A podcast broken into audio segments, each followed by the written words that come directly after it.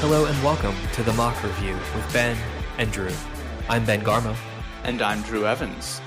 Well, Drew, it's been a little over a week since we finally had a mock trial tournament to talk about. Uh, for the first time in a couple of months, it, it feels pretty good. We, of course, uh, had uh, Trial by Combat, the 2020 version, where uh, Sonali Mehta of Duke University uh, was crowned the 2020 Trial by Combat champion.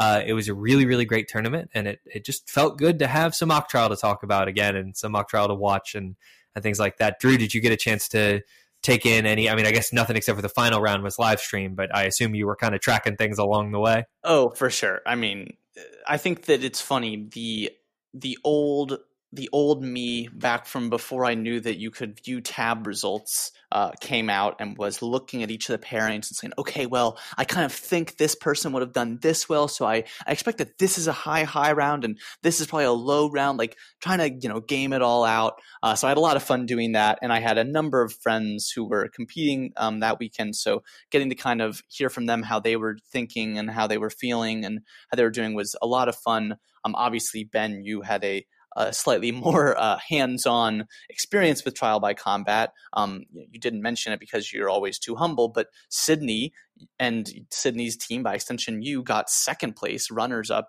in a very close, very heated um, final round. So it was a ton of fun. Um, and uh, I think that as a someone that got to observe the round, I will say that I I thought it was just an amazing, amazing round to watch. I I kind of had developed my opinions on how I thought online mock trial should look. And I think that Sydney and Sonali set a very high, but set the bar for what it should look like. And I think that a lot of people got that, hopefully, got the same experience I did, which was when watching it, okay, this can work. This is what it should look like from now on. And yeah, there's the occasional technological hiccup here or there, or internet cutting out or whatnot, but on the whole, it really works. And I think that for that reason, I, I really enjoyed it. I, I, it, I think that it brought that mock trial love back to me, and I was I really felt like I was in it, and I was enjoying uh, getting to watch such a phenomenal round. Um, so Ben, obviously, as I said before, you lived it, you were there, uh, and I want to go back to you and hear your thoughts on the whole weekend of the final round, but I actually really specifically want to ask you also about a decision that that Sydney made, and I assume by extension that the team did.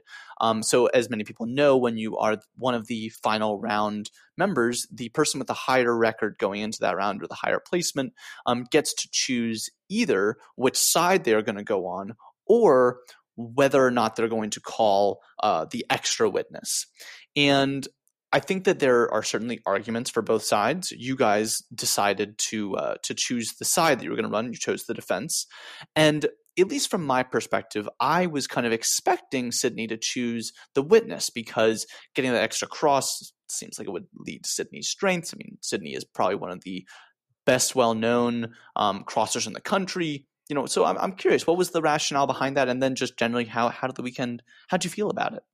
Yeah, it was it was an experience. Um, it was it was pretty crazy from start to finish. Um, we're uh, gonna get a chance to talk to Sonali and Seva and Eric in our second segment in, in, a little while, and I'm looking forward to hearing sort of their thoughts. It's, it's kind of funny knowing like right they were on the other end of the final round. um, but it was it was a challenging weekend in a lot of ways. I'll say this first because I, I mean, I've said this before on the podcast that I do kind of try to specifically avoid talking too much about my own program and my own students because I think like the whole point of this podcast is to serve sort of the greater community. Uh, but I will brag on Sydney for a moment here and just say that she and, and Ethan Hudson, her second chair, uh, just had a spectacular weekend. She was Sydney was the number one advocate coming out of the preliminary rounds, was the number one advocate going into the final round, and while uh, Justin and, and those who are involved keep the ultimate margin of the final rounds private, um, it was very close. I'll, I'll put it that way because they, they, sent it to uh, the final round competitors and coaches, and it was a very close round. Uh, Sonali is a well deserving winner. She was spectacular, uh, which was evidenced by the fact that she won three of uh, the seven categories, the awards that Justin gave out for those categories. Um, and I was just, you know, I, I, I think we talked about this with Sonali in uh, or might, it was either her or Regina in our last episode about how you do. I think it was with Regina when um, talking about the the closings at GCF between Regina and Sydney, and those moments of just being able to sit back and be like, "This is fun," right? And I, this may come as no surprise to anyone to know there were not a ton of those moments over this weekend where I was like, "Oh, I'm having so much fun," but there were moments in the final round, as stressed as I was, where I was just like, "Wow, this is really cool." You know, this is a really cool thing to be a part of. Um, I have some other thoughts about online mock trial and stuff like that. We can get to that, but to, to answer your direct question, uh, it's actually a pretty simple answer, right? So we had gone defense in round four against uh, Elias from Emory, and then in the semifinals uh, against Bri Goodchild from Minnesota. Uh, and we hadn't gone as the government since the previous morning, which I mean, it's about 30 ish hours, which in TBC time is a couple of weeks. um, I'm not 100% sure that I remembered what our theme was like in that particular moment. Uh, and so once we found out that, you know, we were the um, team that got to make the decision, but we had already decided this beforehand, we ultimately said if we get that choice, let's just stick with what got us here, you know? Um, I think the two crosses thing, it definitely crossed my mind. It definitely was sort of a thing that we talked about and like, hey, the previous two years, this has been like the the winner has been the person with the two crosses. But just like this this year, the previous two years have been unbelievably close rounds, uh, and I can't imagine now three times. I know it's happened now three times in a row. I still don't think that's a sample size that's big enough to uh, sort of make that your ultimate conclusion. So we just felt comfortable on defense. Uh, we felt like we liked our demonstratives. We felt like we liked our theory. We felt like um, you know, we would probably end up in the situation we did where uh, Sonali made the decision to add the defendant to our side, and we felt good about that. So it was a tough decision, and you're making all of these decisions. I mean, for those who are watching the live stream, and you're making them in this in seconds, and you've talked about them beforehand, but you're making them in just a couple of seconds, things like that. So, bottom line for me, just couldn't be more proud of Sydney and Ethan, who are just spectacular. You know, Sydney was the only non-senior in the field, and to come very, very close to winning it. Uh, you know, I'm looking forward to uh, hopefully if they'll have us back in 2021 to you know take our third and final shot at it. So it was it was a lot of fun. It was a privilege to be a part of, and uh, I'm excited to see where it goes from here. And I, I, think that Ben, you you mentioned this earlier, but it, it was just it was so nice to do mock trial again. Like I think mm-hmm. that it's it is funny, but uh, mock trial when when we feel like so dissatisfied when Orcs gets canceled, when Nationals gets canceled, and I mean, you know, the the season has officially ended, right? I mean, the, there is nothing else happening, and to finally get uh, some more of that, just the blood running feels good. I mean, it's it's nice to have something to talk about. Um, I, thought that it was just it was so much fun to watch and be a part of, and in even some small way. And um, I, I, think that one thing we didn't even talk about really the well, back when we talked with Abby Heller, there were so many judges, and I think that it was so cool to to see that this was such a a well known is the way I'm going to phrase it judging pool. I feel like I I mean I knew a lot of people that were judging but also I mean if you look at that final round what a, a final round judging panel. I mean that's yeah. just a, a fun group. I mean we've had a couple of them on the podcast but I mean Ian Lampert is always a fun person to hear. Um, but it's I mean it's just a fun fun group and it's you kind of know that when you're getting feedback from from such a well decorated group it's it's always a lot of fun. Yeah that that just real quick on that judging thing i couldn't agree with you more.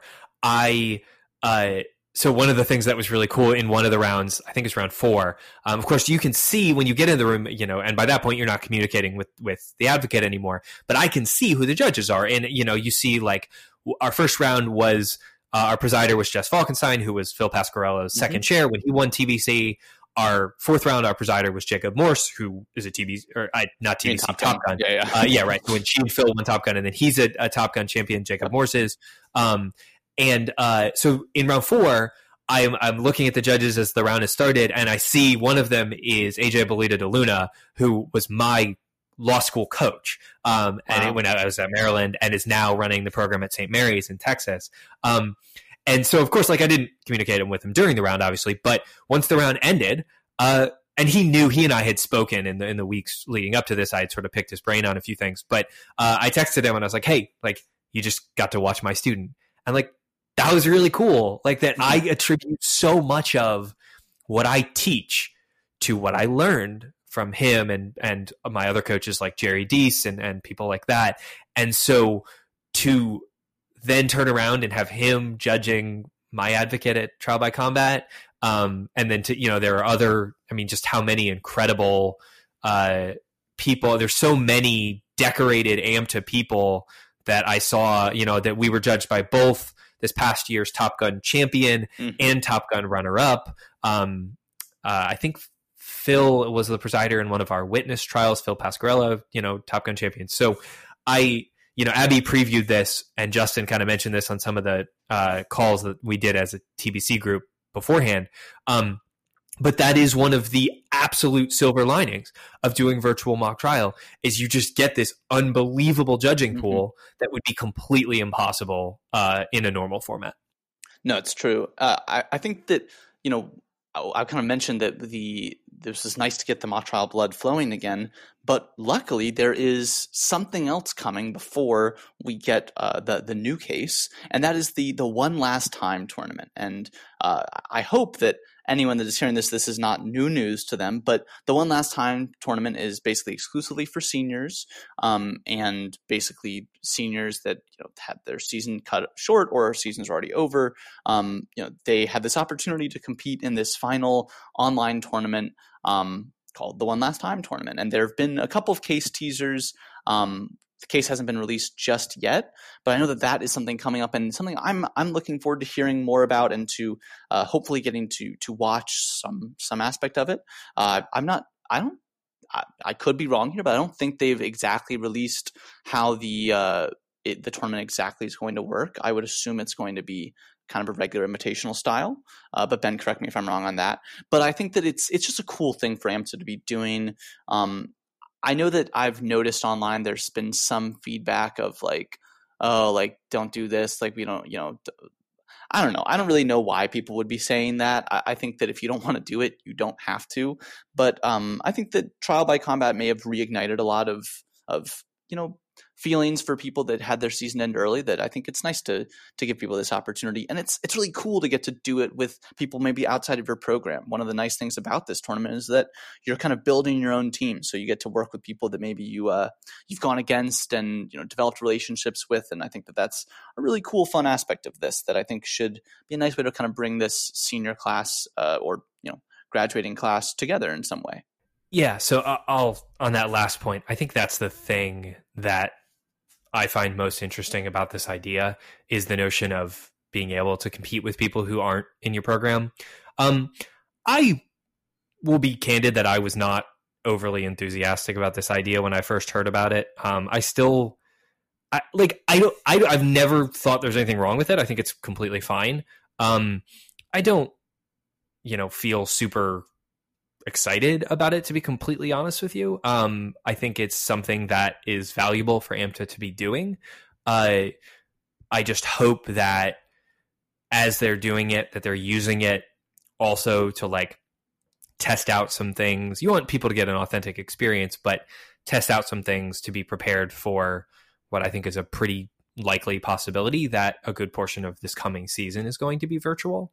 Uh, but I like that they're thinking about trying to uh you know trying to do the best they can to give some people who maybe lost out on that chance like i know there's priority registration for uh teams who uh didn't finish their orcs or teams who got an nct bid and, and mm-hmm. you know mm-hmm. didn't get to use it and stuff like that so I, I like the idea behind it I, I i'm sure like i don't know if they'll recruit judges from the community i'd be you know happy to judge some rounds and i'm sure i'll sort of pay attention to it uh I I doubt it's the type of thing that will stick around post pandemic. Kind of feels like a you know like a solo thing that they're doing because of the unique unique circumstances this year.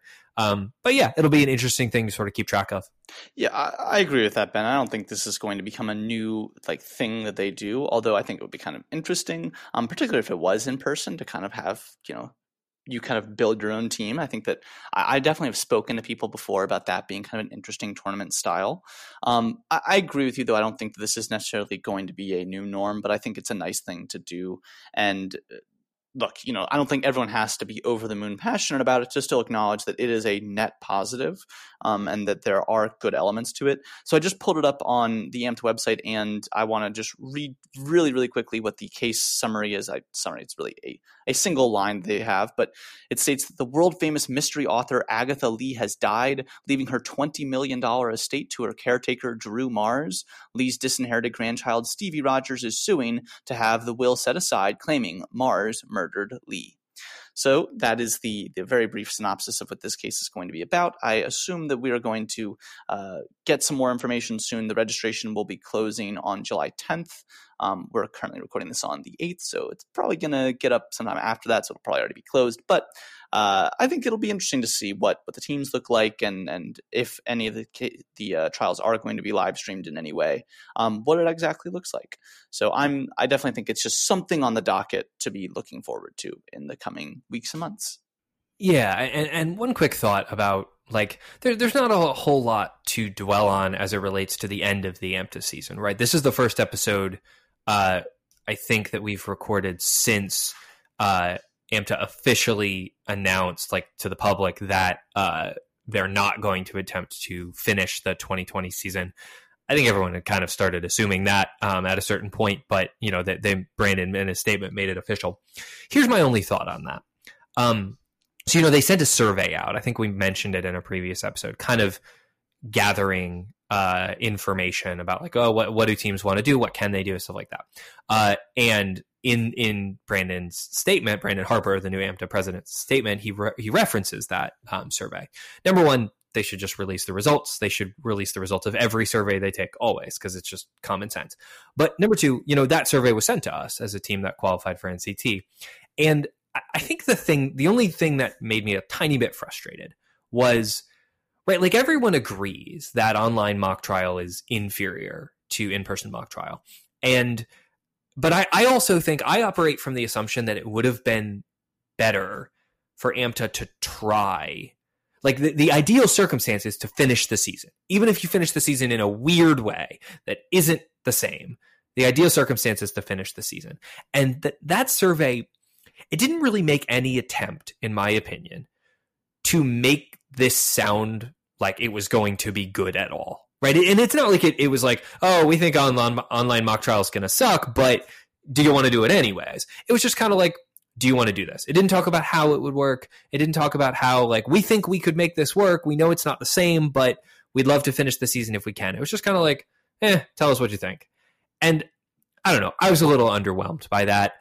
That being said, like I'm not making that criticism to say that anyone was acting in bad faith or anything like that. I think in fact everyone made the only possible decisions that they could have made under the circumstances. In hindsight, you know, maybe it would have made more sense to immediately try to go to online instead of postponing, but nobody nobody was able to make. You know, we did a whole episode with Devin Holstad where we're like, "Oh, we hope we're still able to finish the season." And, you know, 2 or 3 months later, that looks pretty stupid. But at the time, we were all figuring this out. So I I get where AMTA's coming from. I get why they made that decision. I was just a little unimpressed with the survey and the, in my opinion, sort of the lack of effort to say, hey, we we think we could actually finish the season. We think like if we put our combined brain power together as an organization, we could make that work. But I, I get why it ended up the way we did, and and I'm looking forward to kind of tackling this upcoming season. Yeah, I think that that's that's a good view to have on it for sure, Ben. I want to echo what you said about the survey. Like, I, I just will never. I don't really get why you wouldn't release the results like unless there was like something you like unless you were going against what the results were but i mean like you can give an explanation of like hey like we get that people want to do this but it's just not really feasible. I just i agree with what you said like if you're doing it just send them out but uh, on top of that i think that it, I, I will say from my personal perspective i think there's something to be said about kind of moving on and just saying look you know the world is in such a place where it's just not not tenable not viable to finish the season in a traditional way, you know we're doing this one last time tournament as as some way for seniors to to at least do mock trial again. We're not pretending that it's the same thing as nationals but it's at least something. Um, but I, I think that you know there is certainly a logic to it. I will also say that in general i think that this season is just going to be one that will not be soon forgotten um, mm-hmm. I think that this is just the climate that we're in. You know, this is just a tumultuous time. I think that uh, it's really interesting. My I was talking to someone the other day, and they talked about how there are these really, you know, impactful years and moments um, when people are growing up that define, you know, that that generation or that that uh, you know that growing up at that time. Um, you know, whether it's 9-11 or it's it's COVID. I mean, there these are these just big globally affecting, or at least you know, U.S. affecting events that really change our outlook on a lot of things.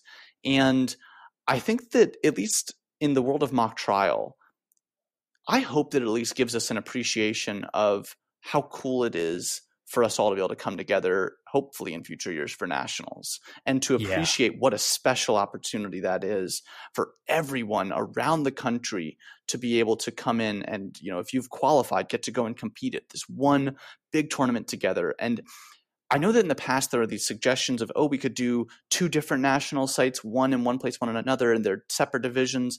Uh, like, if anything, this has convinced me that no, like what makes it so special is bringing all of these great teams together, bringing all these people, getting to to interact with people that are on the west coast or in the south or up in the northeast, whatever. That is that is what makes it so special, and that's what was missing for so many of us when the season ended early. I think so. That's what I'm trying to take away from this, and I hope that you know we can all just have an appreciation for those of us that have competed at that level in the past and had that experience and hopefully that we can have that experience again for people in the future.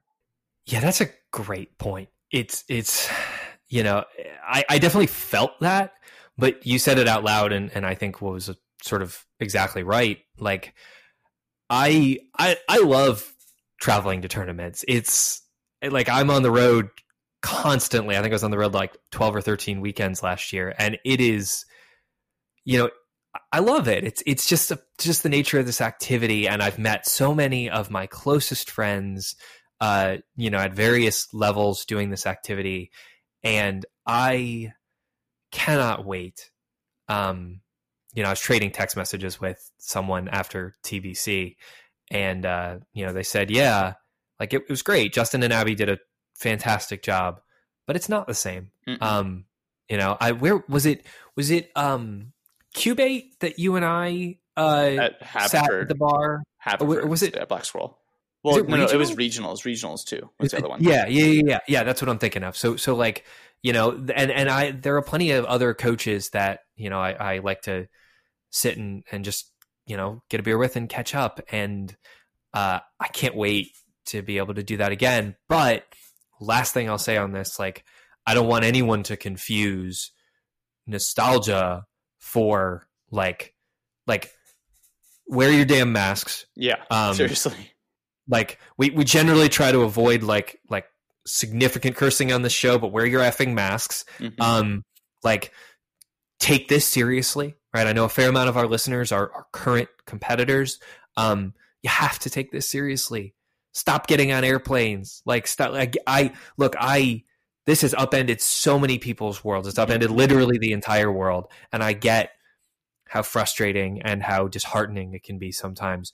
But like we as a community as a community dedicated to justice and equality for everyone i mean obviously that is a whole separate discussion in many ways and something that we actually are hoping to tackle on this podcast in the future. But like just when it strictly covers covid like we've got to do our part as a community to keep each other safe so that eventually whether it's 2021 or 2022 or mm-hmm. whenever when we all do get to get be in the same room again we're all there exactly. right that we're exactly. we all make it and like that this so yeah i like i it was wonderful to get to do tbc this past weekend and to sort of get to be in that community again and i can't wait for the next random Northeast tournament that you and I can, you know, go sit at the bar afterwards. Exactly. It's going to be it's going to be a good day. No, I, I couldn't agree more. Uh, And I think that uh, I want us to kind of move on to a, a maybe slightly lighter topic, um, and that is the the something that AMTA recently announced um, that they're creating a student advisory board, and uh, this is something that I have slightly mixed feelings on, and I'll explain why they're mixed. At the just the statement that there's going to be a student advisory board, absolutely, I am overjoyed. I think for so long I have said on this podcast that we need student current competitor voices um, as part of the board. It, it, it is kind of insane that there is no voice of the students to the for, on the board, um, or at least just sharing their opinions. And I think that the fact that there is a student advisory board being created is an amazing step in the right direction. Um, I think that the exact details of what that student advisory board is going to be doing were not super clear, and I'm hoping that they will be clearer soon. Um, and I, I, I, I think that one of the biggest things that I'm hoping out of it is that we get a lot of transparency out of it, as Ben and I talk about all the time. Transparency is good. Um, I think we're pretty consistent on that viewpoint, um, and I'm hoping that the student advisory board will will bring more of that because it will require the board to being privy to these students that are on this board, uh, the, this advisory board, and ideally those students can then be accountable to their fellow competitors. Um, and I, I, will say that uh, I want to encourage our listeners. You know, if you're someone who listens to this podcast, I think in general you are someone that is active enough in this activity that you waste your time listening to this, you know, these two guys that yeah. are just sore and talking about mock trial. You probably care enough about it that you would be a valuable asset to this uh, advisory board. And I think I want there to be so many applications to this advisory board that they they there's either trouble deciding who to put on it or they feel the need to expand it. I mean, that to me is a, a sure sign of showing how important this is and why it is so important to have it and to expand it. And I, I, I will say this: I have tons of friends at this point that are that are on the board. I, I really respect members of the board, but I think it is important to have outside voices. If you don't know a single person on the board, that is all the more reason that you should be applying. I, I sincerely hope that this is not just the students of people that are already of, of teams that are already board members. That to me is not really um, accomplishing all of the possible goals that this could do. And so if you're listening, if you have no idea how the board works, that is not a reason not to apply. That is a reason that you should apply. So this is my shout out to all of you to go out and apply right now. Go on AMTA's website and apply. Make sure that we have that as as a a I want it to be a strong presence on the board, and it can only be strong if we have people that are willing to do it. Yeah, two quick thoughts on this. I agree with all of that. Um, I I do think technically for this year, I think the admissions date is past the the application date. Oh, well, then whatever. Yeah. But this is that doesn't mean you shouldn't consider like everything you said is true, and you should consider applying in the future, or if they reopen it again for later this year or anything like that. Um, two really quick thoughts on this though. Number one, everything you were saying is right about like getting outside perspective. I, I think sometimes we and by we i mean like non-student members of this community sometimes forget to just shut up and listen to students right?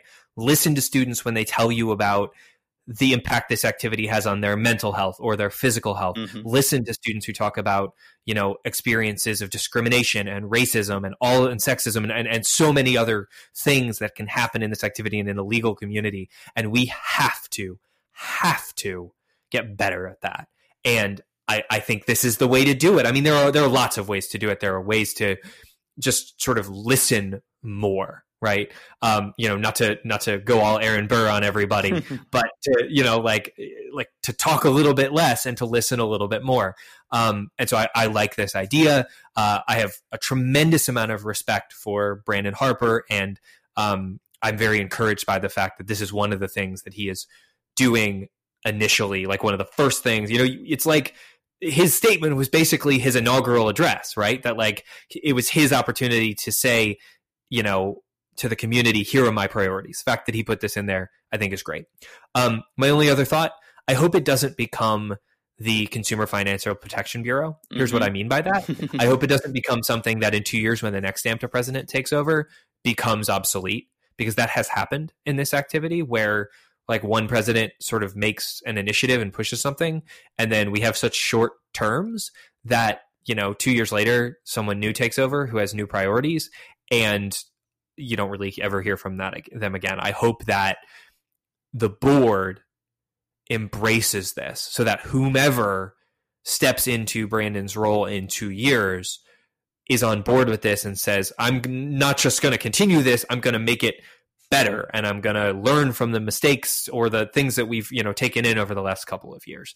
Uh, so I'm really encouraged by it. I like it. Um, I think everything Brandon put in his initial statement, you know, the, the committee specifically related to uh, diversity and inclusion in mock trial, I think that's spectacular. You know, Brandon, I believe, is the first non-white president in the history of this organization, and that's a really powerful thing to have happen at this specific moment in time. Mhm. So I am, I was encouraged by basically everything he said in his statement, and I hope that those specific initiatives will lead to this activity just getting better. Yeah, I couldn't agree more. Uh, I just checked, and yes, the application period ended on July 5th. So I my my little speech to everyone is a little bit late, but still, as Ben said, definitely, yeah, yeah, you get the point that I'm saying. Come on, right? um, and any, I mean, I think that look, Ben, you're, you're right. I think that you know, I'm really excited for Brandon's uh, tenure as the as the president of of the organization. I think that, as you said, it couldn't come at a better time, and I think that I'm excited to see what what changes um, we as an organization make. I think that hopefully, whether because of this podcast or whether because there's just been more presence on whether it's impeachments or whatever else uh, people are using nowadays, I think that there's been a lot of of of students saying that they need to be heard and whether this is a result this student advisory board is a direct result of that or not um, i am i'm proud that we are making these strides. Um, i think that it is as i said steps in the right direction. Yeah i, I agree with that. Um, and of course as we step in that direction one of the things that we are stepping towards is the uh, 2020 to 2021 case uh, which is i mean what going to be out in a little bit over a month which is a completely crazy thing for me to feel like I'm going to say out loud, but I mean, we're recording this just a couple, you know, maybe like a week into uh, the month of July. And, you know, I mean, if it comes out around August 15th, like it usually does, we, we don't have a ton of time. Um, the, the 2020 to 2021 case topic, for those of you guys who, who haven't gotten a chance to see it, um, it's a police detective with a vendetta investigates a local crime syndicate. To advance the investigation, the detective pushes a drug dealer to spy on the syndicate as a confidential informant or CI. The CI is later gunned down by the syndicate. The CI's spouse has brought suit under the state created danger doctrine, alleging that the detective violated the CI's rights by endangering and then failing to protect the CI. Uh, Drew, obviously this has been out for a little while now, but did you have any particular reaction when you first got a chance to read um, this case preview? Yeah, I think that I, I definitely think this is a interesting issue. I think that there are, uh, I think that given what's going on right now, there are definitely some. We're going to have some narrow paths to weave um, to make sure that this isn't a really uh, concerning material to be getting into. Um, just whenever we're talking about, you know, police causing someone to get killed, you know, that's just a that's a tough topic for a lot of people for obvious reasons. Um, I think that one of the biggest takeaways I have from this is that this doesn't sound like a civil case, and it is going to be a civil case, but there's still going to be a cop. Someone still died. There is, you know, drug dealers. I mean, this if I told you there was a case in which someone dies, there's a detective, and there's a drug dealer, I think most people would guess that this was a criminal case. And mm-hmm. that's fine. You know, it doesn't, it's not necessarily like a, a bad thing, but I think that it is I think it's a result, in my opinion, of the fact that we as a community kind of always push the whole like, oh, we want someone to die, like we want you know sex, drugs, murder, all that. Like that's like fun for people, and I, we're kind of oddly bloodthirsty in some ways. It's a little sad for sure, but I, I and I, I get that. I mean, I think that as someone that has competed in a number of different cases, I'll be the first to admit that when I had when I heard that I was doing an age discrimination case, I wasn't exactly jumping with joy. Um, but I think that there's something to be said about um, some of the more interesting topics that civil cases can get into, and I think that it it forces people to be a little bit more dynamic and to not be kind of reliant on the the kind of pigeonholed uh, maybe witness roles or just general like uh, the type of rhetoric that people use in criminal cases. Um, obviously, you're not going to be saying beyond a reasonable doubt, but still talk about drugs and still talk about you know dirty cops and uh, those types of things are are just to me very common of a criminal case and i, I would have liked to see uh, maybe a more a more nuanced case that had to do with a more an interesting civil uh, idea. That being said i do think that you know police endangerment is kind of a, a, very interesting issue that we don't necessarily talk about all the time and will require some some you know delving into for people. So I think that I am overall excited about the case. I want to make sure that they toe certain lines for sure, but I think that I, am as a net positive uh, excited just to honestly just to get to read a new case. I think that's always going to be exciting for me in some way. Yeah, I mean the the new case part especially. I mean, like it just feels so weird that we didn't get a Nationals case and, right, and all right. of those things. Um, just a couple quick thoughts on this. Uh, I agree with you. I think it's a really uh, good point about uh, kind of feeling like a criminal case, and and I don't really know if that's a critique, just a sort of a, a fact. Um, I so first I kind of want to acknowledge we mentioned this briefly just a little while ago, but you know Drew and I are very aware and have had a lot of conversations about um, the mock trial community and how uh, you know our community is impacted and affected by uh, police violence and police brutality, and you know the global really reckoning that our our world has been having over the last several months, uh, related specifically to um, you know Black Lives Matter and mm-hmm. and just how mm-hmm. important it is to to say that out loud. Yep. Um, we also recognize very much that we really have little to no agency to speak with authority on those topics. And so we are working on like a way to do an episode that elevates the voices of those who do. Um, and so we don't ever want to sound like we're like not talking about those things in depth. We, we, talk about them a tremendous amount sort of between the two of us and, and with people we know. Um, and we're just working on how to do that right. Um, but I, the one thing I will say on that specific topic is it is a real concern of mine in this current day and age, and, and it, in any time, but specifically in our current time, if like we are saying to students the only way in which you can participate in this activity is half of the time to uh, defend a police officer. That can be genuinely traumatic yep. to uh, black members of our community, to members of our community of color, to uh, the LGBTQIA members of our community who uh, have you know suffered at the hands of of you know government violence and police violence. And and mm-hmm. the the one thing that I really want to specifically say is that the stuff that we need to stop is this well that's how the real world works and so that's you need to deal with it in the real world. Get rid of that perspective. It's wrong and it's bad okay? I understand that this activity is meant to to some degree simulate the real world and yes if you become a lawyer depending on the type of lawyer you are you will have to deal with some of those issues i mean i, I don't do criminal litigation but sometimes i do have to you know deal with difficult topics i know that we're in college all right we don't need to um, justify actions by saying, well, you got to toughen up for the real world. I don't buy that. I think it's BS. Uh, and I hope that, you know, I'm not telling, I, I'm not advocating necessarily that this case needs to go away, but I'm just saying, like, we need to have a serious conversation about what this case means for our the members of our community who are students of color, who are black students, who are students who have been affected by police violence. Um, the only other things I'll, I'll say about it uh, is I, I, will say I agree with you that the state created danger doctrine is a very interesting legal concept. If you set aside everything I was just talking about, mm-hmm. it is an interesting sort of indirect legal concept. Um, and I think that that type of legal concept could be super interesting to explore in a mock trial case. I just I have some concerns about uh, doing this case uh, in general, but also at this specific moment in time. Yeah, Ben, I'm I'm glad you mentioned all of that. I I think that it's it's so important to say out loud that Black Lives Matter, and I think that as you said, Ben, I, I don't think that we are the right people to to to spend a lot of time talking about it. But um, just like in this exceedingly brief uh, like kind of discussion we're having, it is important to say it. It's important to acknowledge it, and it's important to be aware of it. And uh, it's something that I, I, hope that the case writers were thinking about and being cognizant of in, in coming up with this case. It's not like they can't make edits if they realize that you know something sh- maybe they should reconsider.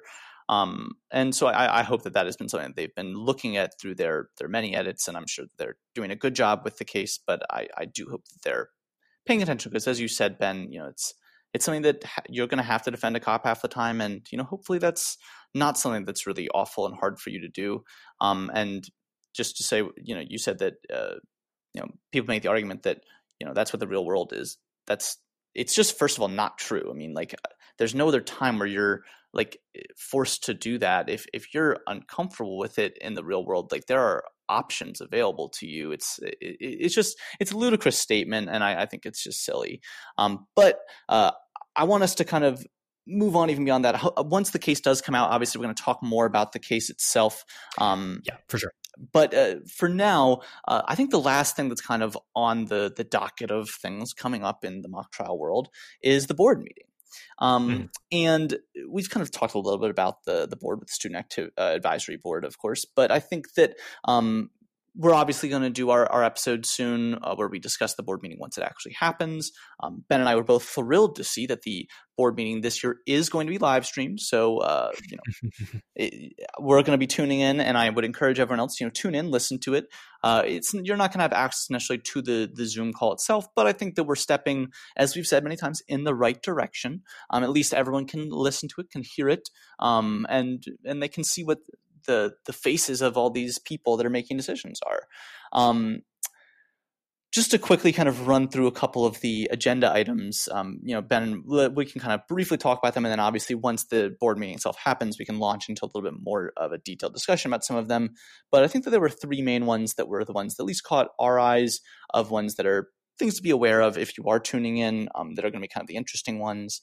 Uh, the first one I'll start with is Rules 01, which basically is uh, talking about the this concept of expert disclosure and what it would basically do, to my understanding of uh, reading this rule, is that there would be a rule that's added where if an expert is going really outside the confines of their report and talking about things that they didn't disclose in their report, didn't talk about having reviewed this type of evidence, you could make this objection um, and it would basically be heard by the judge. I think that this is at least in some small way, to combat the whole invention of fact stuff. I don't think it really comes close to dealing with the issue. It's obviously limited to experts. But I, I will say, you know, we've said this probably four or five times now, but it is a step in the right direction. Um, I think that this is at least if if this does something like this does pass, I think that this at the very least is providing more very clear guidelines to people about what is and is not okay. And whether you agree with it or not, at least we're all playing on the same playing field, right? I mean, that to me is what's most important about this is that we we all have the same tools.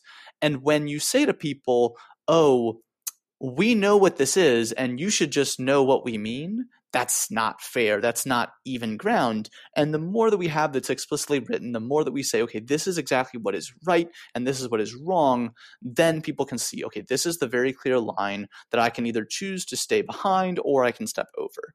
So in that perspective, I do like this rule in general. I, I think that it's it's good to to have more explicit rules on invention of fact, and I think that uh, this is one specifically towards experts, but one that I think is in general a good one. Uh, but Ben, what do you think? Yeah, very briefly. I so it was interesting to me. I think this one, the other two we're going to talk about, were advanced with a positive recommendation from committee, which I think makes it more likely that they'll happen. Mm-hmm. Um, actually, I'm not sure about the scouting one, but I, think at least the other one was. Um, but this one was advanced with no recommendation, which means I think it, it lessens oh, a little bit pass, but... likelihood. yeah, it, it's hard to say. It's it, it's I, am still getting a feel for exactly how likely that would mean. Uh, I, I think all I'll say about this is I I am on board with the what appears to be the reasoning behind this rule. It seems to be something that so a lot of us, I'm guessing, including I will be eh, you know fully honest, my team at, at points have sort of like finagled together expert conclusions. Um, you know, Drew and I were talking about this off mic, and, and one of the ones we talked about was Longfellow mm-hmm. from the uh, Hendricks case a couple years ago, and how they were like a former police detective, and some people would kind of use that. And we had a direct that we ran here and there that kind of used that. I I don't think it went quite as far as some other ones did, but like you know, it kind of cobbled it together from reading between the lines. Um, I I think I tentatively like the idea of trying to limit that a bit. Um, I don't ever want to get to a point where like you say these are the experts three explicit conclusions and if you don't like say these close to verbatim you're committing an egregious invention of fact. I don't like sure. that. Like I think it, you have to be prepared for creativity for teams to say we're going to ignore 98% of the report and focus on these two paragraphs and build an entire direct from it. I think that shows creativity. And as long as you're doing it within the bounds of the rules, I think it's fine. So, uh, if they can do this in a way that doesn't like drastically go the opposite direction and like make it impossible for you to be creative with experts, uh, I'm on board with the idea. I generally think, like you said, more guidance for invention of fact is a good thing. Well, moving on to the the the second one that we were going to kind of discuss. Um, you kind of mentioned it just in, in, passing, Ben, but the the rule on on scouting, I kind of want to talk about that one, and it's Rules 04, um, if we're going in in any kind of order. Um, and Rules 04 basically says that the first two rounds of ORCS um, will be you know non-scouted rounds. You're not allowed to uh, to go and watch either of those rounds. I will say this. Uh, I think that this doesn't. I, I don't really like this to be honest. I, I think that uh, I, I, think that scouting is a really interesting part of mock trial, and I think that, in my opinion, there are ways to scout in ways I think are really important and really productive, and there are ways to do it that are technically fine, but like I don't like them. And what I mean by that is that I think it is great, and I think it is important for teams that are middle to lower tier to be able to see really good teams go. And whether that is going and scouting them at ORCS, like that they need, in my opinion, they need to have that opportunity. It is the way that you improve the most easily. It is just it, it is the best way to get better. I know it is the way that I got better, and I think it's the way that most people feel that they get better is through watching others do it and through seeing, oh wow, this worked so well. Okay, maybe I try to adopt my style and and and do things more like that. Uh, there's just so many little things you can pick up on, and I think that my biggest issue with this is that ORCS is kind of the first chance for a lot of teams to be at a tournament where there are guaranteed to be at minimum six teams at nationals, or I guess five. But uh, there are a number of teams that are going to nationals from that tournament. And if you're a smaller program who doesn't go to a lot of big invites, this is probably the only time all year you have to ever see those teams go. And I think it's it's taking away two possible rounds that people have to go and watch those teams. And that to me is just too much of a loss for any possible gain you might have from limiting the scouting. Now, to the other side of this, I, I get why there may be a tendency to do this, and this is the the kind of bad side of scouting that I view it as. There's an aspect of scouting where you send, you know, two, one, two, three, however many people, and they take out their computers in the back of the room, have their head down, and just literally record every word that is spoken from either one or both teams. And it's sad, but this does happen. Um, it happens fairly frequently. And it is done so that they can then later review it with the rest of the team and find little holes or find what objections they want to make or whatever else they're going to do. I personally don't like this form of scouting. It's technically not like un, like there are no rules that prevent you from doing that. Um, this obviously would, but I I guess that I think that that is a small enough amount of the time that that happens, and I don't really think it's like so awful that it overrides the net good that you get from having lower teams being able to watch watch those top tier teams. And I guess one of the biggest takeaways I'll have from this that I'll I'll say uh, before I throw it over to you, Ben, is if you're doing something where if someone transcribes the whole trial or they listen to your your case, that it makes your whole theory fall apart. You probably shouldn't be running that theory. That's probably not a very strong case theory. If it is so dependent on the other side not knowing what you're doing to succeed, Well, I, like I, I would kind of argue, okay, well, be more creative. Like if if the best you can do is catch them by surprise, then you should do better. Um, and look, is it fun to go up in a round where someone else knows what you're going to say before you say it and can already have their objection planned? Like, no, I'm not going to sit here and say that that's fun. But I think that, you know, if one or two teams are going to do that, but a hundred are going to be able to watch a couple extra rounds that they weren't going to, to me, it's a necessary evil. But Ben, I'll throw it over to you. What do you think? I I don't care that much about scouting, to be completely honest with you. Like, and I know there are some people who really intensely dislike it. We scout occasionally. If I happen to have a couple extra people, I'll send them to go watch good rounds. I scout here and there.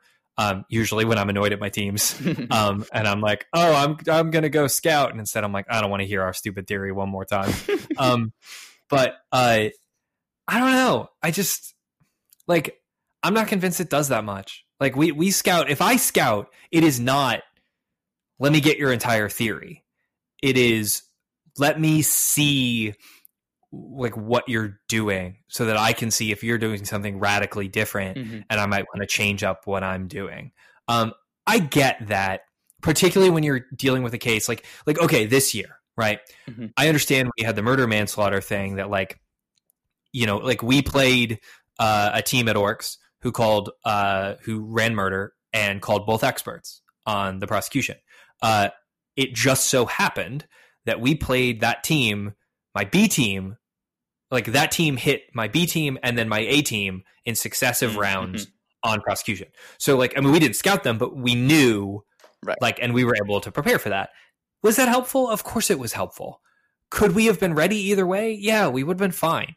Um, like it might have been a little more panic before the round, but we would have just gotten out the cross we needed, run it once, and, and I don't think it would have been a big issue. So, uh, look, the, your point about people transcribe, transcribing trials is a fair one, right?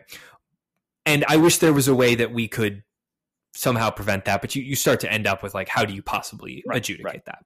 So, I personally, I think scouting is one of those things that like we should just allow and we should just permit it and teams can do what they want to do and if you want to try to scout every round so be it and I, I get like okay i get that this specifically targets ORCS targets one rounds mm-hmm. one and two at ORCS and the rationale is it's easier to predict with the new ORCS pairing right. system like if you're a top round team right if you go if you have if you can have five scouts if you're in the a group and you have five mm-hmm. scouts who watch the other five a group teams around one and two like yeah if I had five extra people, would I do that? Absolutely, no hesitation, because it would be a useful thing to do.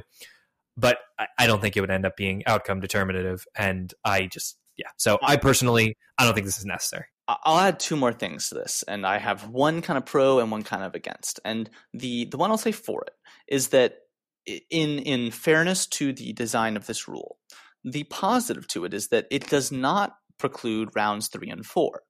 And that would allow for teams to go and watch the two high, high rounds, right? I mean, the the rounds one and two are where it's A versus D and A versus C and B versus D and B versus C. The rounds three and four are where A and B are hitting each other. And so there is some rationale to, okay, you get to see those high, high rounds still. So that I will say that briefly, that is a positive for it. I still don't think I'm supporting it, but I just wanted to be fair and say that.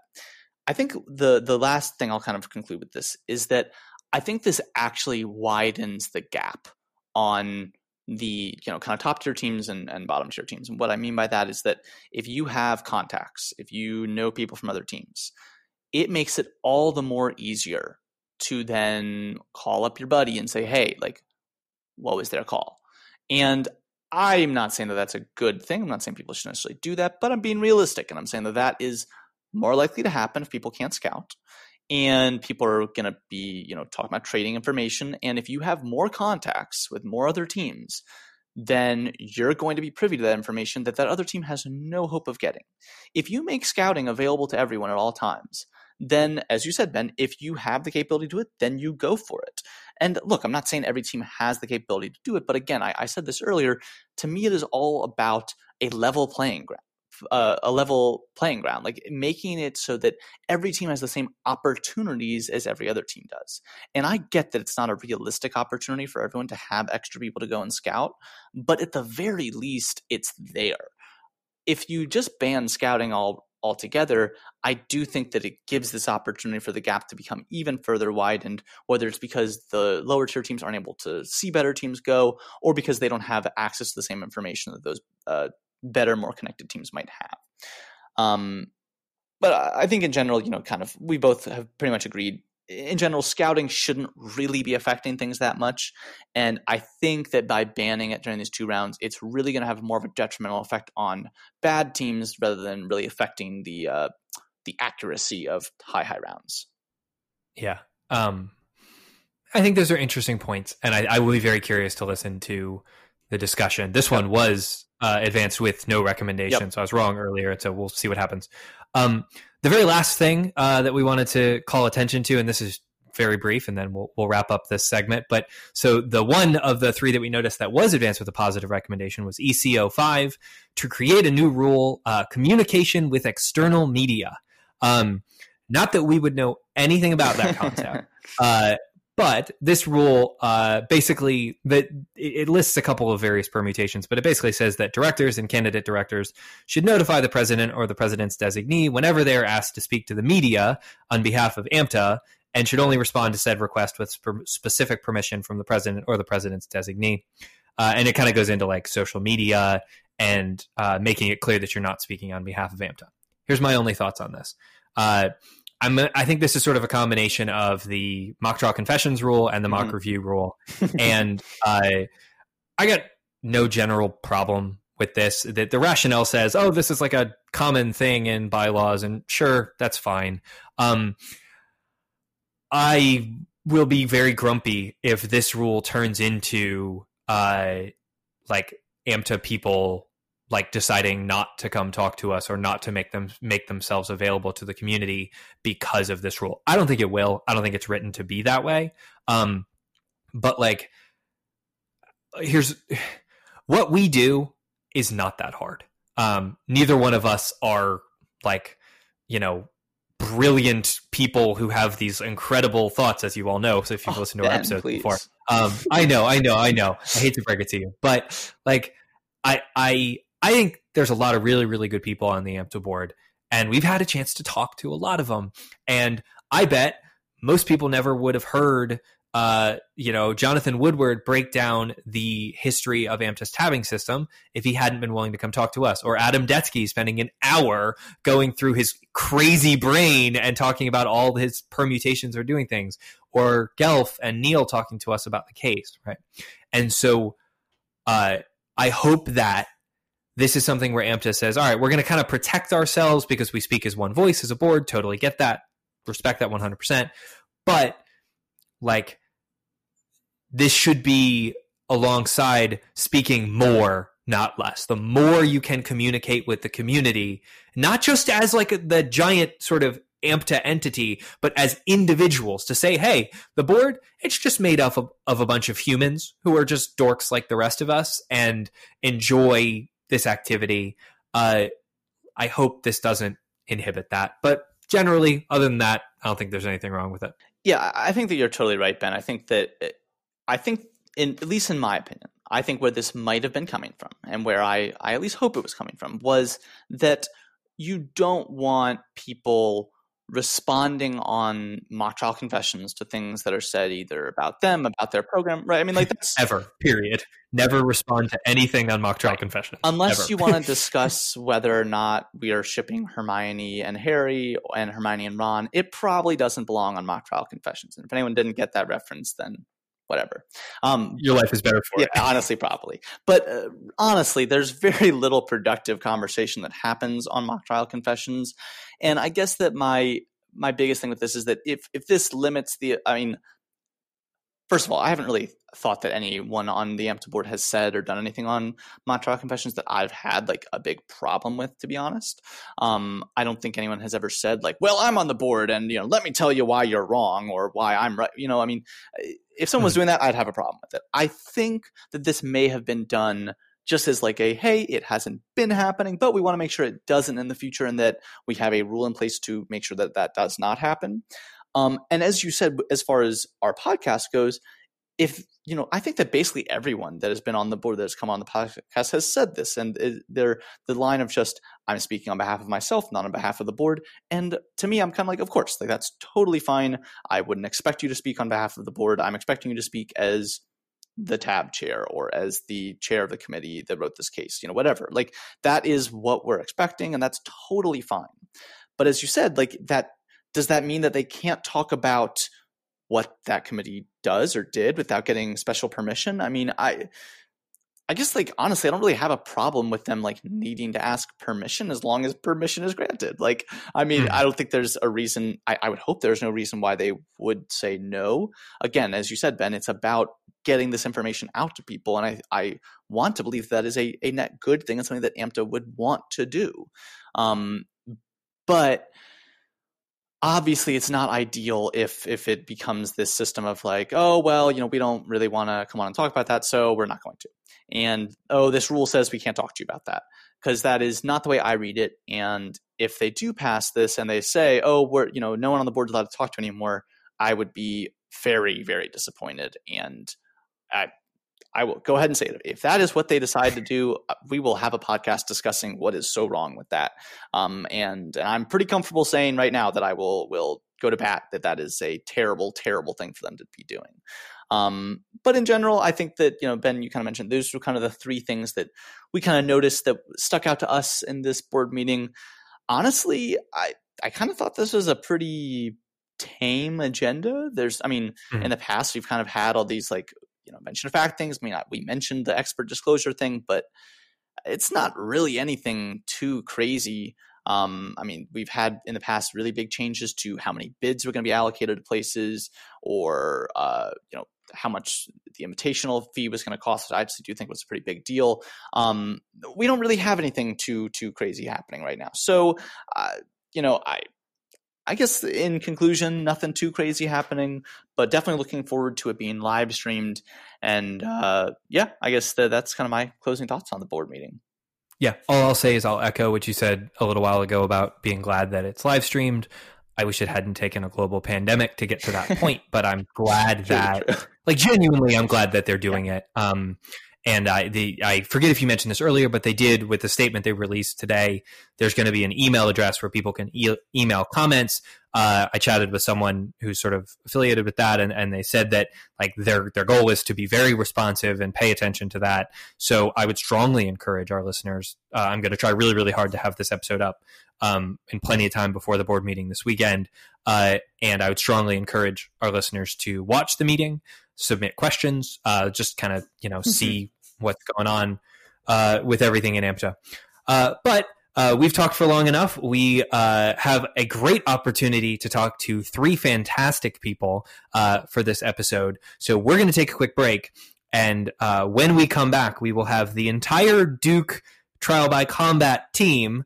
We're going to have Sonali, her second chair Seva, her coach Eric, to break down everything related to Trial by Combat and Sonali's fantastic win. So we will be right back with Sonali, Seva, and Eric.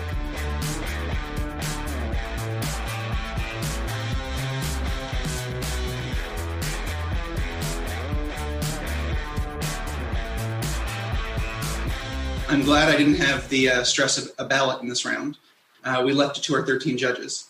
And so I'm delighted to congratulate this year's Trial by Combat winner, Sonali Mehta from Duke.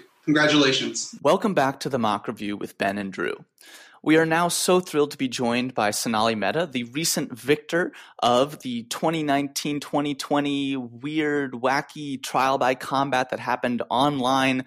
But we have her with us. And first and foremost, Sonali, congratulations and welcome back to the mock review. Thank you so much. Yeah. And thank you guys for having me back. And Sonali, you're actually joined by the remainder of your team that joined you at Trial by Combat. Uh, Seva, your wonderful second chair, and Eric Roytman, your wonderful coach. Uh, so, Eric, Seva, welcome to the mock review. It is great to be here, figuratively speaking. yeah, great to be here. This is absolutely the peak of my mock trial career. Well, I want us to start where where you know we kind of left off in the world of, of mock trial, and that's Sonali. You just found out that you've won trial by combat. So take us back to that moment. How did it feel? What what what were the emotions when you heard that final result? Sure. Yeah, I was, you know, in the my parents' study where I did the trials, and um, Seva was with me, and my parents were standing in the corner just filming and trying to be quiet, but not being quiet at all. And um, yeah, and then Justin said my name, and it was it was really crazy. I think like it didn't sink in for a long time. Like I sort of didn't believe it was happening. Um, I sort of wrote about this on Facebook, but I, you know, really had imposter syndrome about my TBC spot, and then to actually win the whole thing, it was it was just crazy. Like I honestly was not sinking into my head for a long time you know, Sonali, I, I hadn't planned about asking this here, but you mentioned it, and I read your your Facebook post about imposter syndrome, and I, I thought it was really powerful because I think that's something that uh, it's not uncommon in this activity and in many many activities uh, like this. Uh, can you talk about that just a little bit and, and, the emotion of going from feeling that imposter syndrome and and you I think you started it out by saying you almost didn't even apply to ultimately ending up winning the tournament. Yeah, I yeah, I'm happy to talk about it. I think like once everything turned out the way it did, I was like, okay, obviously like a lot of this was just in my head. It was not based in reality. And if other people are feeling like that, I want them to know, you know, I don't know who reads my Facebook post, but anyone else for whatever reason, like I want them to know that, you know, they're not alone in that. And there's times in my life where people have said like, I felt imposter syndrome being in this room and that's like meant a lot to me. So yeah, I mean, like I wrote, like I, I originally didn't think I was going to apply. And then you know, sort of around GAMTI. I think I talked about it with Eric. I decided, you know, might as well try. Um, and I probably won't get it, but if I do, like either way, like they should make the decision. I don't want to rule myself out. And then, you know, when I found out I got the spot and for the month leading up to it, Eric and Seva heard about it more than anyone else. I think that I just felt you know, like I sort of didn't deserve it. And I was like, I got to do well because I need to prove it to myself. And mostly to myself that like I do deserve the spot. I do deserve to be here. And I think I like really intentionally spent some time leading up to the tournament, just reminding myself that like I'm here for a reason. I just need to do the best I can. Like thinking about these other things about like whether or not I deserve it is beside the point. The fact is like I have the spot and I need to do the best I can with it. Um, but honestly, like that was part of my prep was like doing some of that reflection and thinking to sort of make sure I wasn't, you know, freaking out like that when the actual tournament came.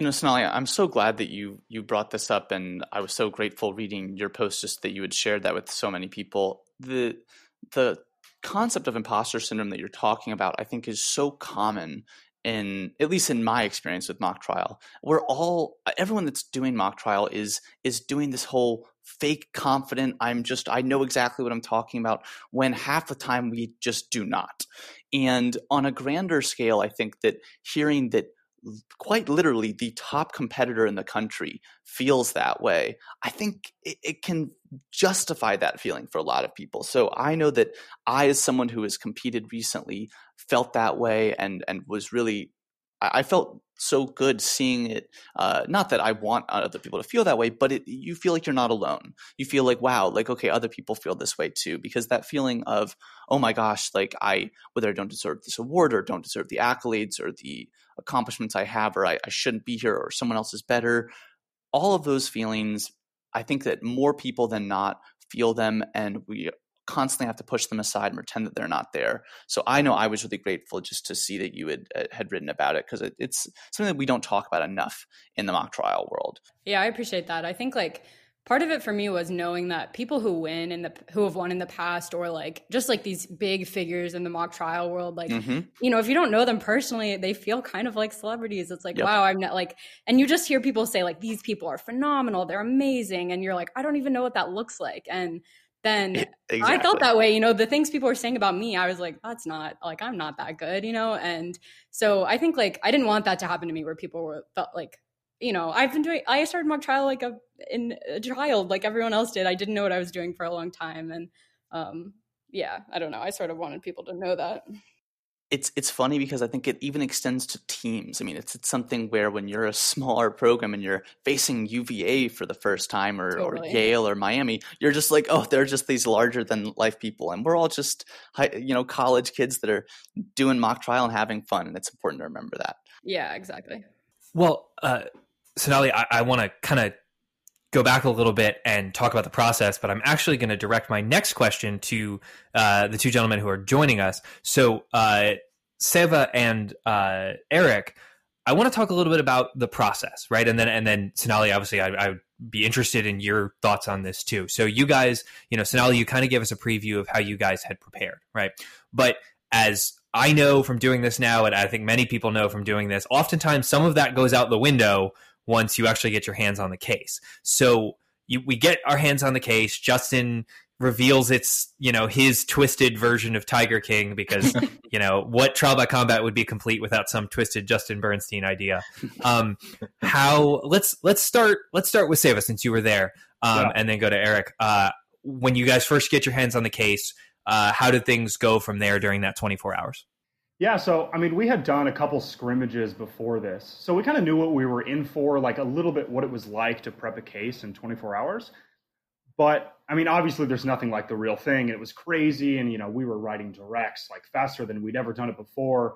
But I think what I think the real moment of prep that like was that stood out to me the most, that kind of was emblematic of the whole thing, was that moment right after semifinals before the.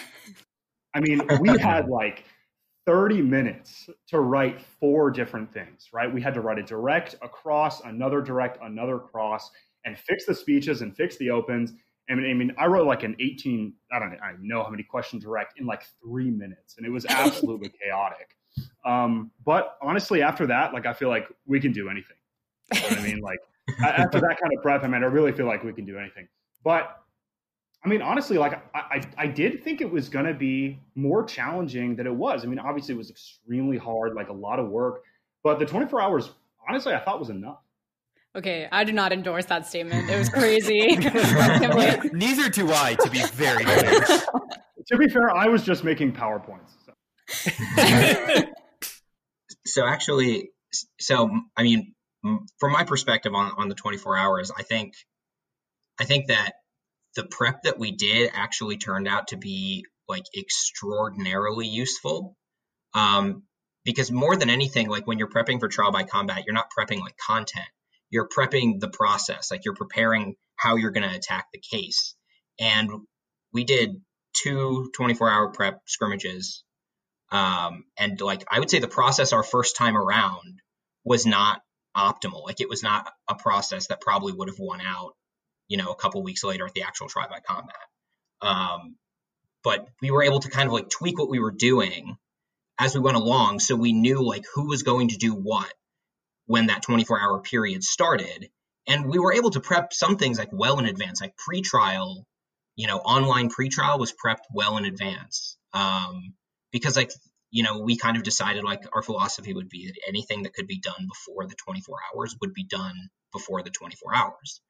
Um, and I mean, I think like obviously Sonali and Seva are the ones actually performing this in round, but um, but at least from my perspective, I think like just our our like kind of optimizing our, our preparation process was was really key. Maybe to why Seva thought it was like easier than he thought it would be, um, at the very least.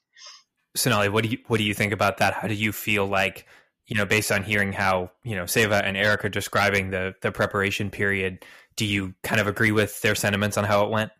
Yeah, I think that the thing that I'm really glad that we did that just made me feel a lot better and more confident was the two scrimmages because we scrimmaged once and then I talked to you guys after that scrimmage and I was like, oh my gosh, I really need to memorize rhetoric. Otherwise, it's going to be a mess. That didn't happen. That totally went out the window. Um, we went into the second scrimmage and we spent a ton of time on speeches and that turned out to be a huge mistake and so we tweaked after that and so by the time we went into it for real i felt pretty good that we had down a process and yeah and like they're saying you know we especially with the online format we practice things so we would we would be able to do it when the time came. Like even things like you know how do we do an impeachment on this format and make sure that like you know Seva can have it ready fast enough? Like we practiced that ahead of the 24 hour period. And so when it came time it was like really just working with the content like eric was saying. And we tried to make sure some of those other things were out of the way um, because it is like it's just so fast. Um, the other thing was like I had to trust myself a little bit more with the memorization. That like even if I didn't totally have it down the way I would in a normal tournament, it was still going to be okay. Yeah, I, I think actually going off that, like that was a big thing. I think I kind of talked to you about this during the tournament, but but that was a big thing for like that was a big thing for why you did so well on closings that weekend because you got used to you know just talking about what happened during the trial. I think like you know both me and you are you know generally have done lots of openings. And so like you know we'd always been used to like memorize speeches. And you kind of like let it go and you were ready to just like respond to what happened during trial and like the substantive stuff came across really well. I think judges in trial by combat especially like you know they really like reactivity. Um and i think that's why you won closings. Yeah, well, the reframing I had to do in my head was that it's not a one to 10. You just have to get the check mark. So, you know, right. if you have mm-hmm. like a little vocal thing happen, that doesn't necessarily bump you. Like it could bump you from a 10 to a 9 in the real world, like in normal mock trial. But in TBC, it doesn't necessarily mean you won't get the check mark. There are other things that matter more, like making that, you know, having that like big point that you need to make or whatever it is. And so once we realized that, I think I was able to like, I had a much better frame about how to deal with speeches. So, guys, I think that one of the interesting things about Trial by Combat this year is that there were a lot of intangibles is what I'm going to describe them that affected things um, because this was online. This was trial by combat, and a lot of those were dealt with by your second chair. And Sonali, you had the best second chair in Seva, won an award for the best second chair in trial by combat. So, Seva, I want to ask you, what what do you think you did that clearly the other second chairs were missing uh, that just differentiated you and put you in just a, a, a tier of your own? Well, I wouldn't say a tier of my own, but I will say, I, I mean, I honestly want to give a lot of the credit to Eric. So while we were prepping, we were really trying to decide between like how much should we lean into the online format, right? Like there's kind of two kind of branches you can take, right? You can take the branch where you're not really leaning in, you're kind of just performing traditional mock trial in an online format, or you're leaning more into the online format and you're making a bunch of PowerPoints, you're doing a ton of exhibits, that kind of thing. And I think during our scrimmages and during our prep, what ultimately differentiated us is we found that middle ground. We found the setup that let us get exhibit checks and have enough PowerPoints, but also not lean too far into that online format. So, like, I, I mean, I think we just kind of struck a balance between really adapting well to that format, but also keeping some of the traditional aspects of mock trial that, that judges really like. Yeah, I mean, I, I think that um, in terms of like our philosophy for the demos was kind of like we're going to use kind of like the unlimited nature of Zoom demos only in ways that will help portray like our theory or or like enhance the ideas that we're trying you know to, to put out there to the jury. So you know we didn't want to just generally like put the words on the screen that sonali was saying. We wanted to have like enhanced versions of real demos. That's why we had like a timeline that zoomed in and out, for example, um, because we thought that like you know this is going to be an AMTA judging pool. They're going to be used to like real mock trial demos. So the stuff that's gonna the stuff that they'll really like is you know something that feels like a real mock trial demo, but you know kind of taken up to the next level. Uh, but we also were kind of wary of the fact that you know whenever you put a demo up, Sonali's in the corner of the screen and so we, you know we don't want to take away from her performance so much. Um, so we did kind of brainstorm lots of demo ideas beforehand, and we were able to implement some of them. And I mean, the, the reality here is like I would just say like, oh, we should do a, a timeline that kind of zooms, and then Seva would make it all happen. Like Seva did some really cool stuff with like PowerPoint that I honestly don't understand how it works, but it was great. Yeah, it really could have been that we just remembered that PowerPoint has this really cool zoom in feature. that might have been the main thing. Seva is also super fast. Like that's part of it also I think is, you know, like during round, you want to be able to react to stuff with the exhibits. And so I can't remember. Something happened and I was like, "Oh, we should use this in the closing." And he it was like 30 seconds before I was about to start closing and he, I was like, "Are you going to have it?" He's like, "Yeah, yeah, I got it." And when I got, you know, when I got to the point and close, sure enough, it comes up on the screen and um yeah, he was just like super involved in the round and like really ready to do things like that. Well, uh Sonali, I want to ask you about two specific moments from the weekend. Um, and I, I was going to ask you about these before we started recording, and I forgot, so this should be fun. Um, but the first one, uh, my understanding is that you had a uh, bit of a hiccup in the semifinals. Is that right? Haha, yes. um, yeah. So your your power went out, right? Yeah. So I was uh, doing semifinals against Bestman, who's amazing, of course, and um, he's closing. And as he's closing, I'm on mute, of course, but my there's like thunder outside my house, super loud. And I kind of live like out in the middle of nowhere a little bit. And so I was like, the, it's, the power's going to go out. I know it's going to go out. And the thunder's happening. And um, Seva's like, when you go up to close, just like let them know there's thunder. And then as soon as, pretty much like right after he says that, the power goes out and my dad is sitting in the other room and stands up and like yells like i can hear him from three rooms yeah. away and everyone in my house is like frantically running around trying to get the power up we like tried to do it on my phone but the phone wasn't working because i don't have good lte out here and yeah, it was a whole thing. And then Justin calls me as I'm like trying to get back into the room on my phone, and I'm like, I can't talk to you.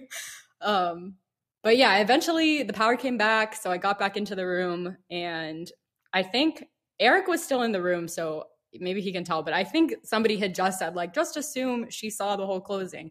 And the first, I didn't know that. The first thing I said when I got back in the room was, like, sorry, Mr. Bestman, like, I didn't hear most of what you said. Um, yeah, and then I don't know, took a second and and did the closing, and it was fine. I wasn't super reactive, obviously, because I didn't hear what he said, but um, stressful for sure for those few minutes. Yeah, so that's exactly what happened when when right before you rejoined.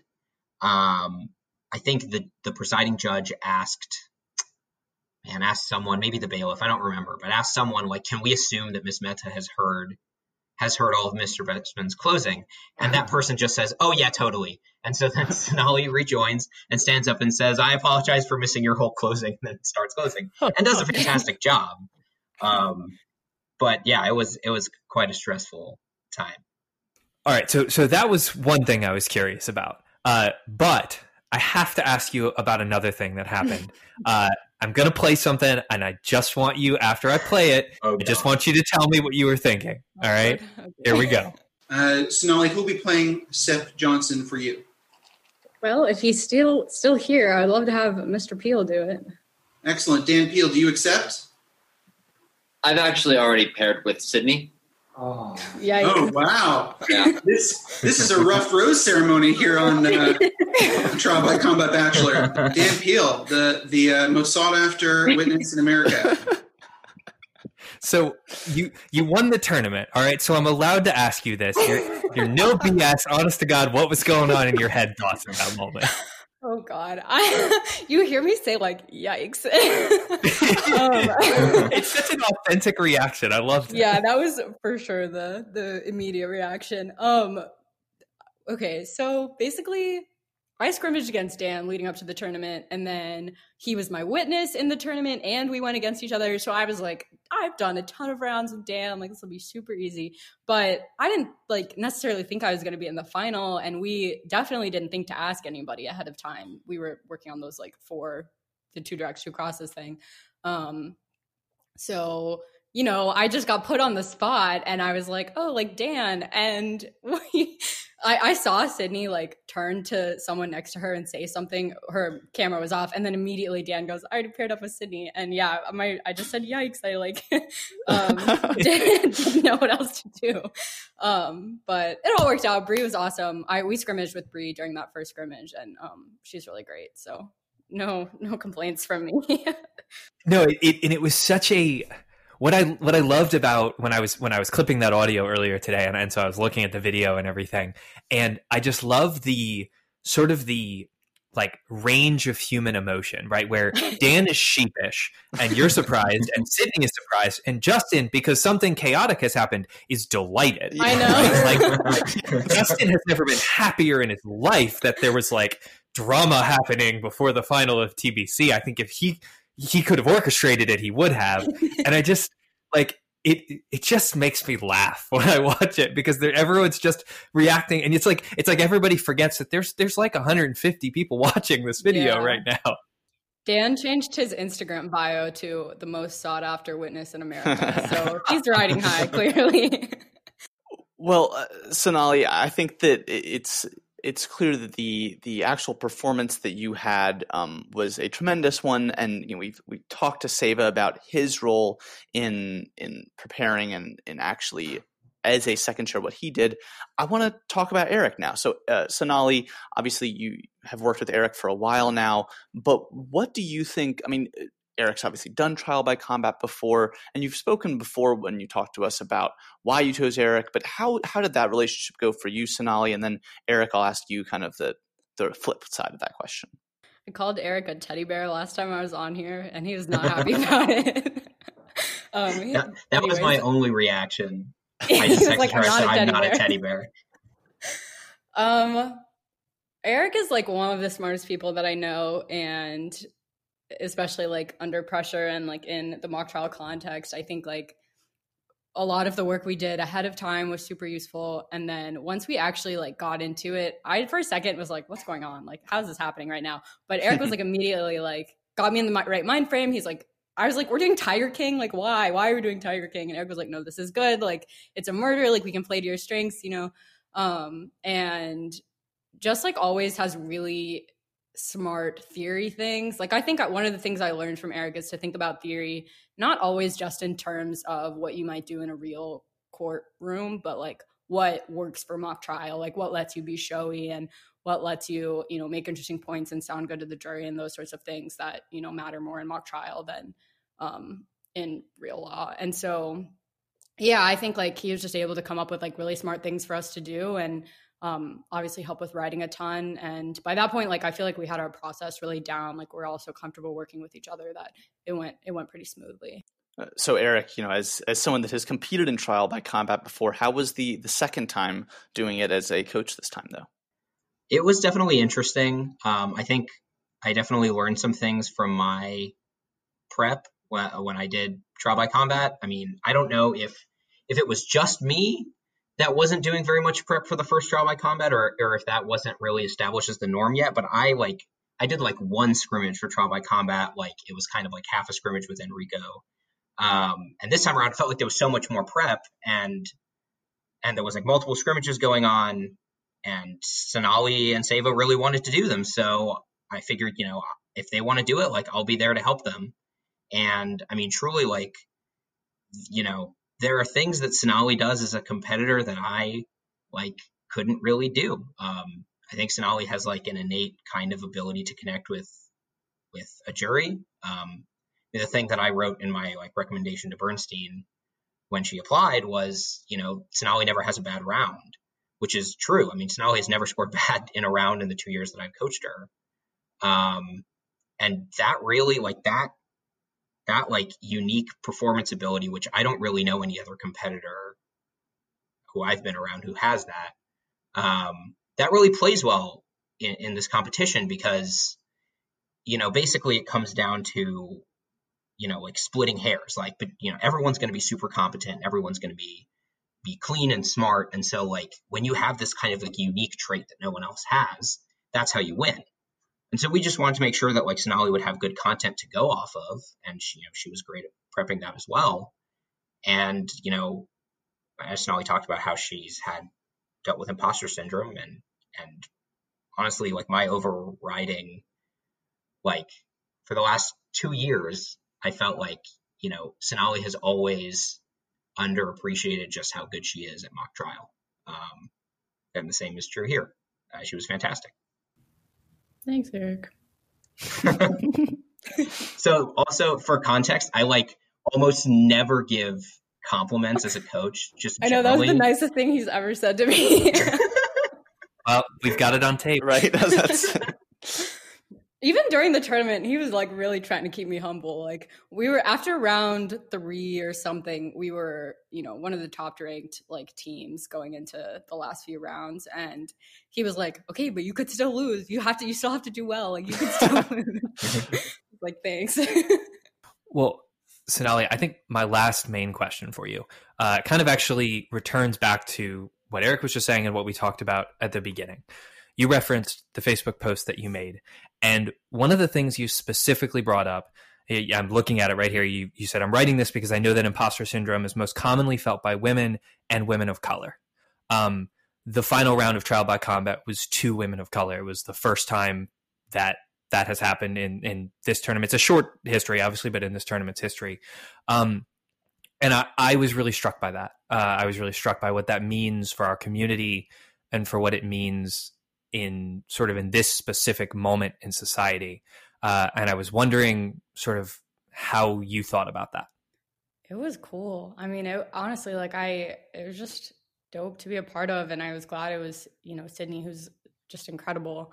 Um, I, yeah, I mean, you know, it. You're right. It's a short history, but I knew that like the two people who had won before were white or uh, white passing, not to make assumptions, but um, white passing men, and I, you know, the only woman who had been in the final was Rachel, obviously two years ago, and um yeah, it was just cool to be a part of. I think like looking over my mock career, like especially when I was younger, most of the people that I knew of who were really, really good tended to be men. And, you know, certainly not, I think the first time, you know, as uh, my junior and senior year, I think like I started to like know of more women and women of color who were like really exceptional performing at that top top level. Um, Sabrina for one, but um, yeah, I don't know. I'm sorry, I'm like struggling a little bit to put it into words. I think that it meant a lot to me. I was like, I feel lucky to be a part of it, and I know like I'm certainly not going to be the last. Um, there's so many, so many more like younger women who are incredible, and I hope like you know if, if seeing me and sydney in that round like makes them feel more confident about applying or makes it you know a little bit easier to to think that they could win i like i hope that you know that happens for somebody i, I agree with you and, and i just thought the the level of advocacy i mean this was said by the judges um but I thought it was really true. You know, I, I, had to laugh when Ian Lampert, who we've had on the show, sort of lost his mind in comments. But like that, that's how I felt, right? Like I was watching that round, and I was like, I mean, obviously, I was stressed out of my mind, like you guys too. But like, like at the same time, there were times where I was like, this is so like powerful and important, and such awesome advocacy. And so it was just such a privilege to watch and to be a part of.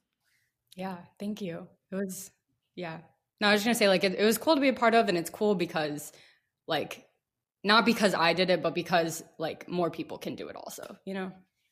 Yeah, yeah, I think that's true. And, and, I think my my last and maybe my most important question for you: um, Has the sword made it yet? Not yet. Um, Not yet. yeah. So Justin actually had my name engraved on it, which they normally don't do because they give it right at the ceremony. Um, so he told me it's going to take a little while, but yeah, it's coming soon. my brother has already said he's going to steal it and um, use it for actual sword purposes instead of leaving it on a wall. So we'll see how that goes.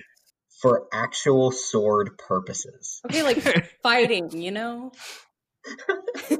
well, there's there's no one I think that would be more happy about that than Justin Bernstein. Yeah.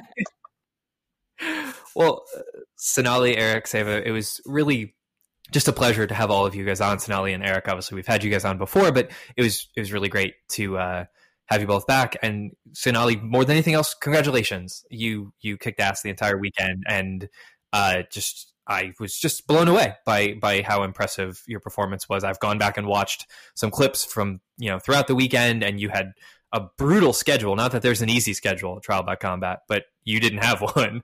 And you know, I just was incredibly impressed, and just congratulations. Seriously, congrats everyone, and thanks again for coming on. Thank you so much. Yeah, I really appreciate it. It means a lot. Thanks so much for having us.